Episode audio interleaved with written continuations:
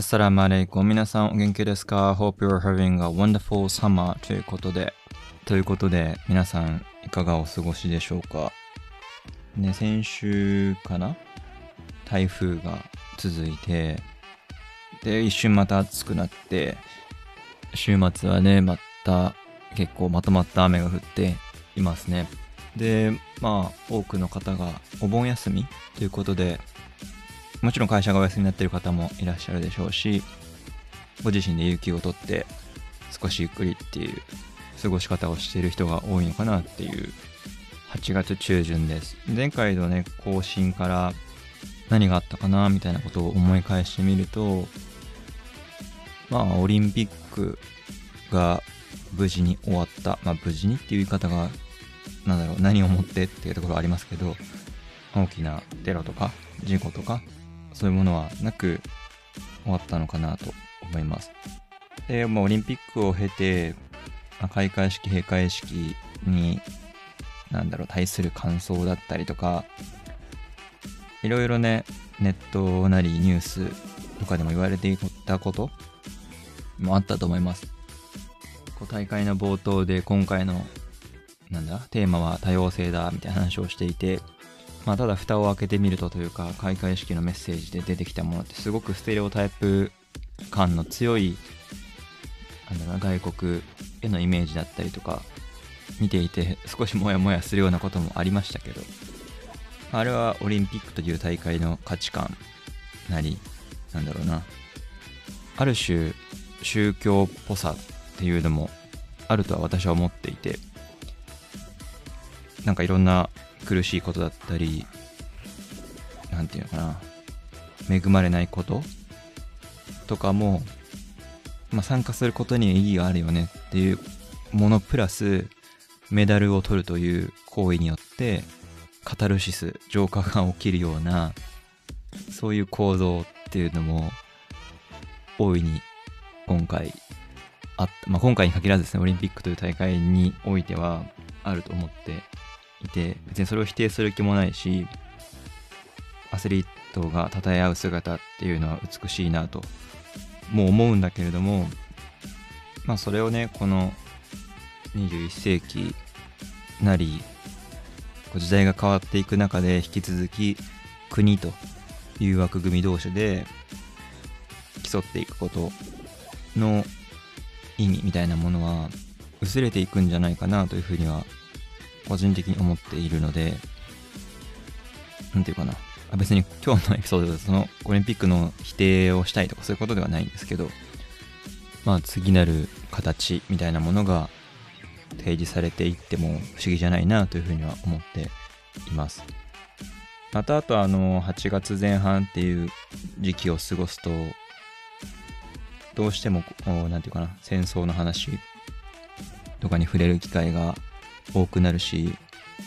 自分でも思い返すことも増えて特にね今年はすごくゆっくり日本で過ごす夏なので久しぶりに改まって考えたりとかあとはその今年の1月に国連で核兵器禁止条約が批准されてでその流れで来年1月にウィーンでこそ、まあ、それの集まりがあるという予定の中で日本がどう関わっていくのかっていうところがあの広島長崎の式典の中でも各代表から触れられてました。けど日本はオブザーバーとして参加すべきだっていう主張が何て言うかな出されて声明が出されて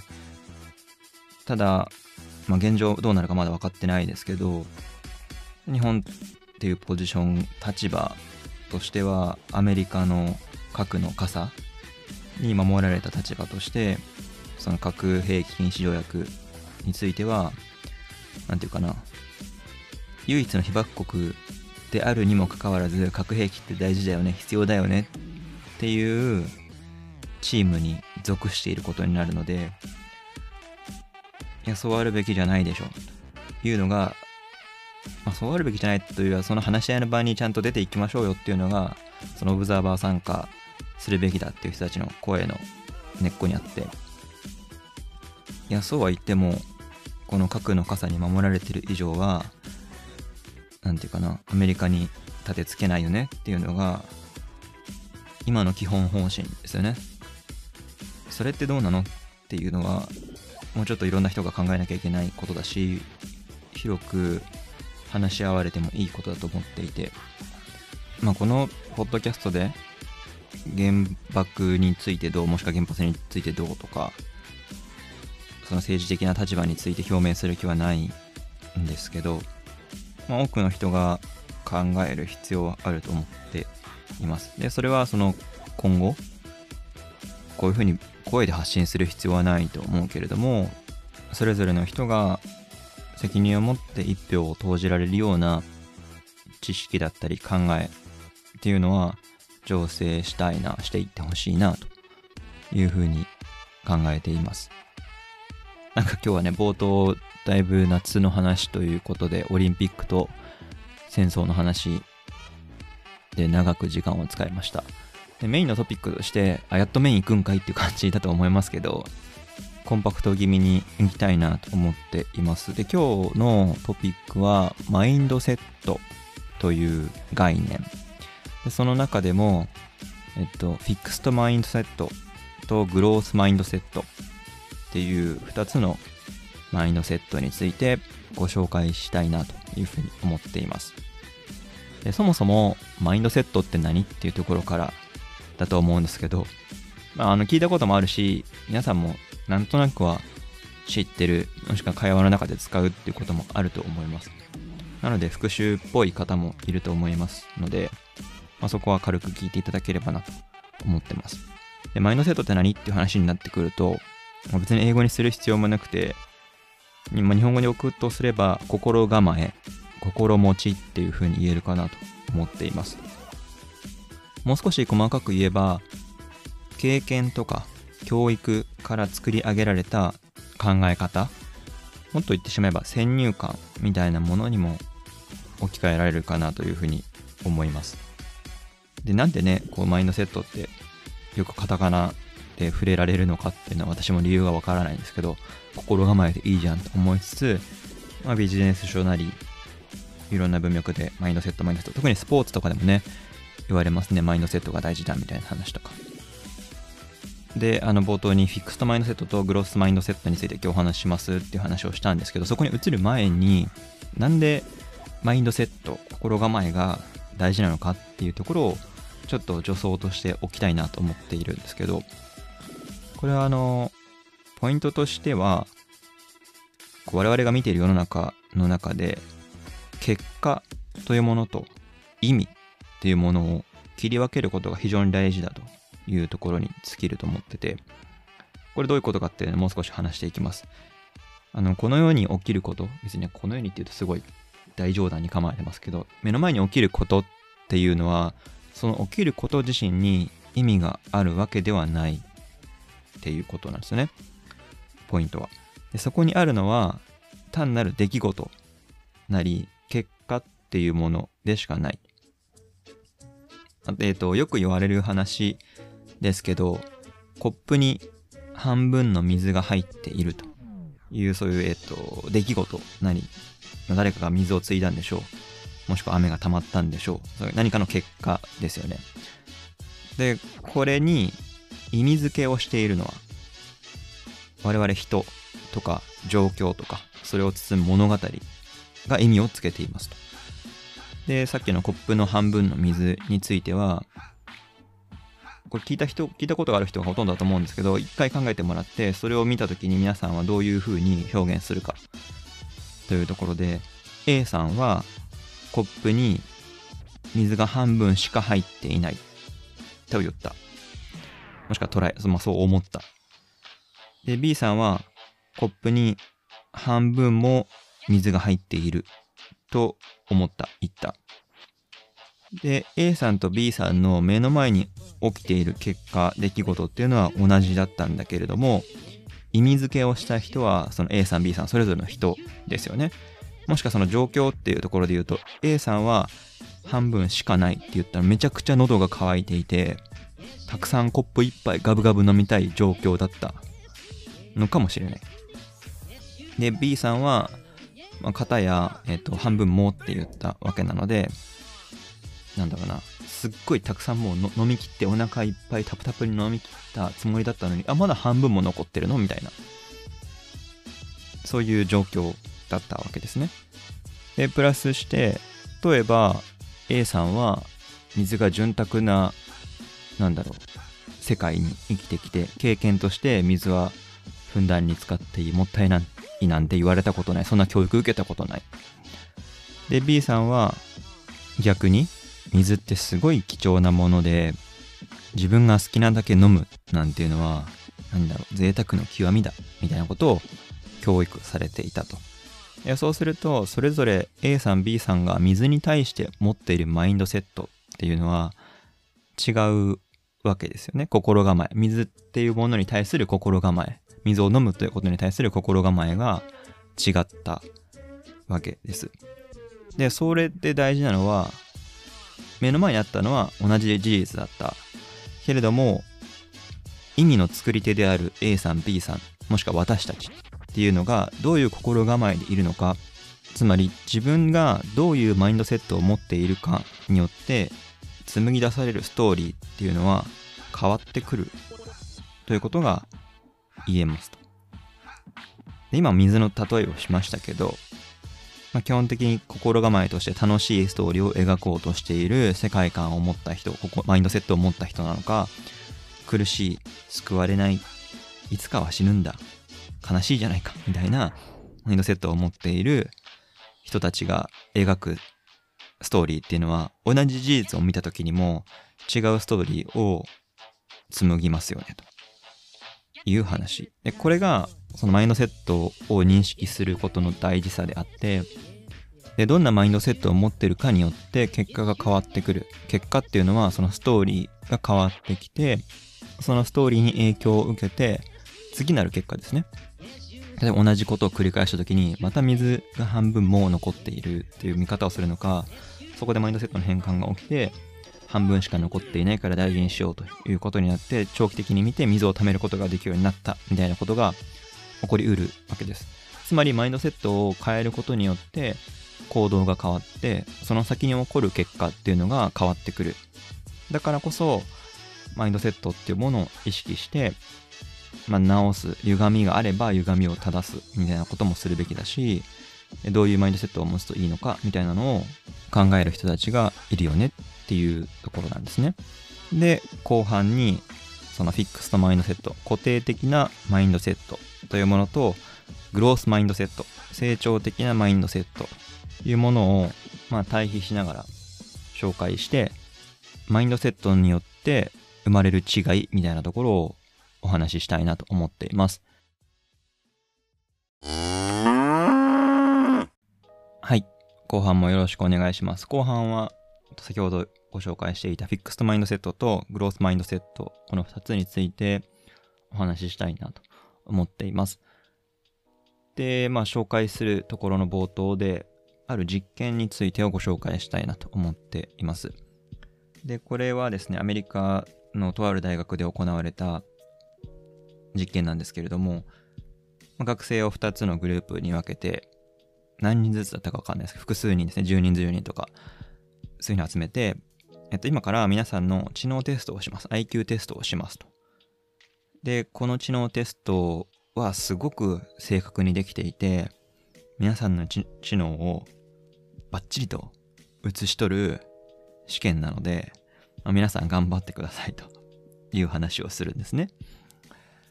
で、ここ、その A, A グループと B グループがあった時に情報を少し変えるんです。で、一つはそのテストだと言った。バッチリと当てるテストだと言った。で、もう一つの B のグループには、そのテストなんだけれども、このテストに繰り返しこう取り組むことによって、皆さんの IQ が上がることが証明されていますと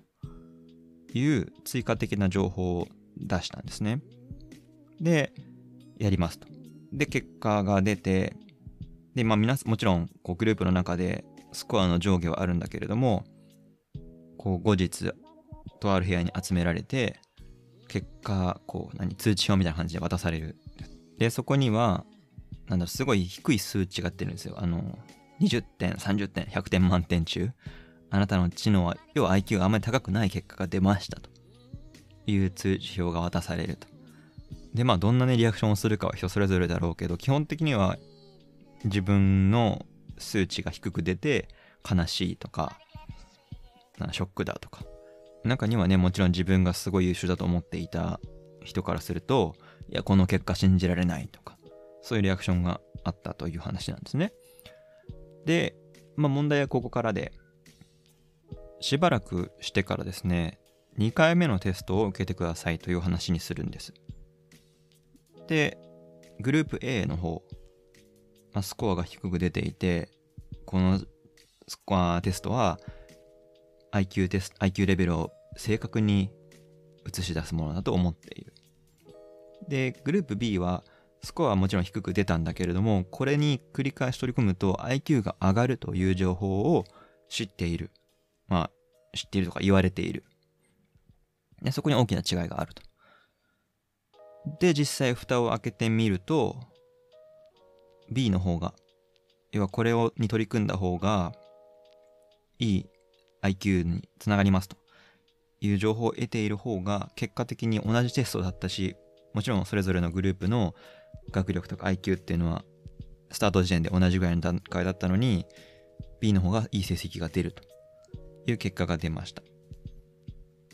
ていうところで、じゃあこの違いは何だったのかっていうところで、マインドセットの話が出てくるんですね。で、この A の方、要はいい情報を聞かされていなかった方っっていうのは、意図的にフィックスとマインドセット、固定的なマインドセットを植え付けられたわけです。まあ、皆さんの IQ っていうのは変わらなくて、それを正確にこのテストで測りますというマインドセットを打ち込まれた人たち。かたや B の方では、グロースマインドセット、成長ですね。グロースって TH がつくやつ。で成長的マインドセットを植え込まれた人たちっていうのは、皆さんの IQ っていうのは今後変化していく可能性があって、その変化にこのテストは役立ちますよという前提に立たされたわけです。そのマインドセットを植え込むことによって。で、まあ、この実験から言えることっていうのは、同じ能力、同じテスト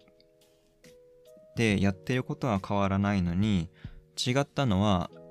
植え込まれたマインドセットの違いだったわけですね。フィックスとマインドセットを打ち込まれたグループとグロースマインドセットを打ち込まれたグループ。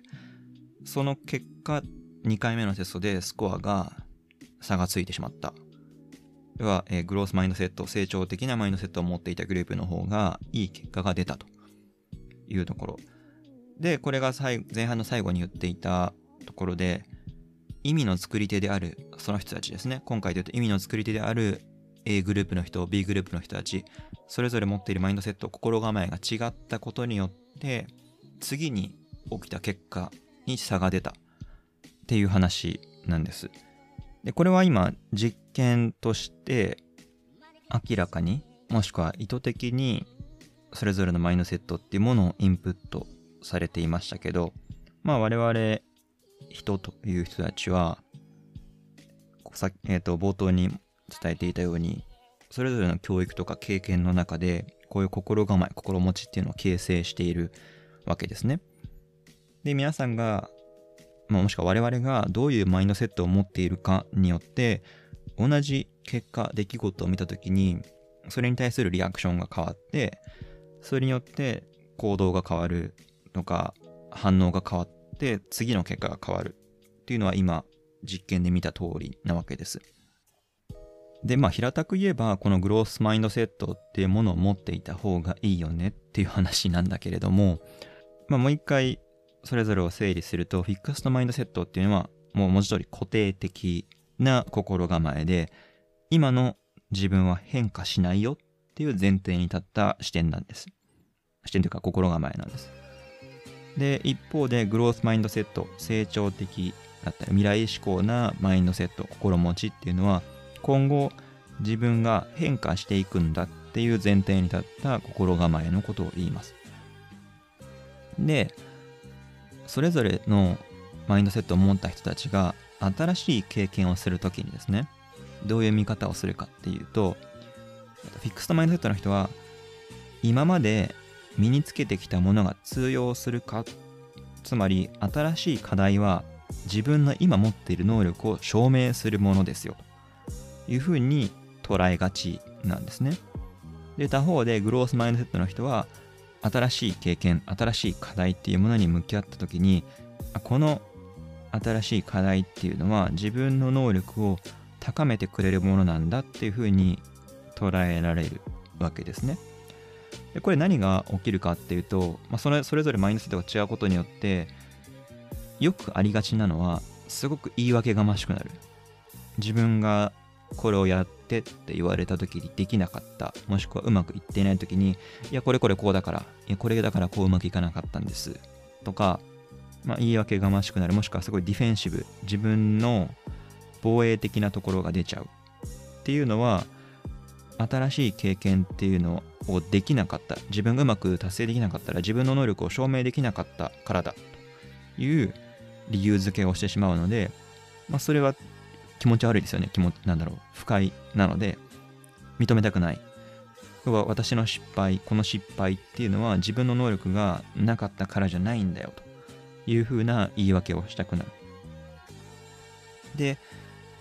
同じようなシチュエーションに結果陥ったグロースマインドセットを持った人っていうのは自分はここまでやってみてこういうふうにできたんだけれども今の自分では不十分だ。かっこそれは将来できるようになる可能性があるけれども今のところできないから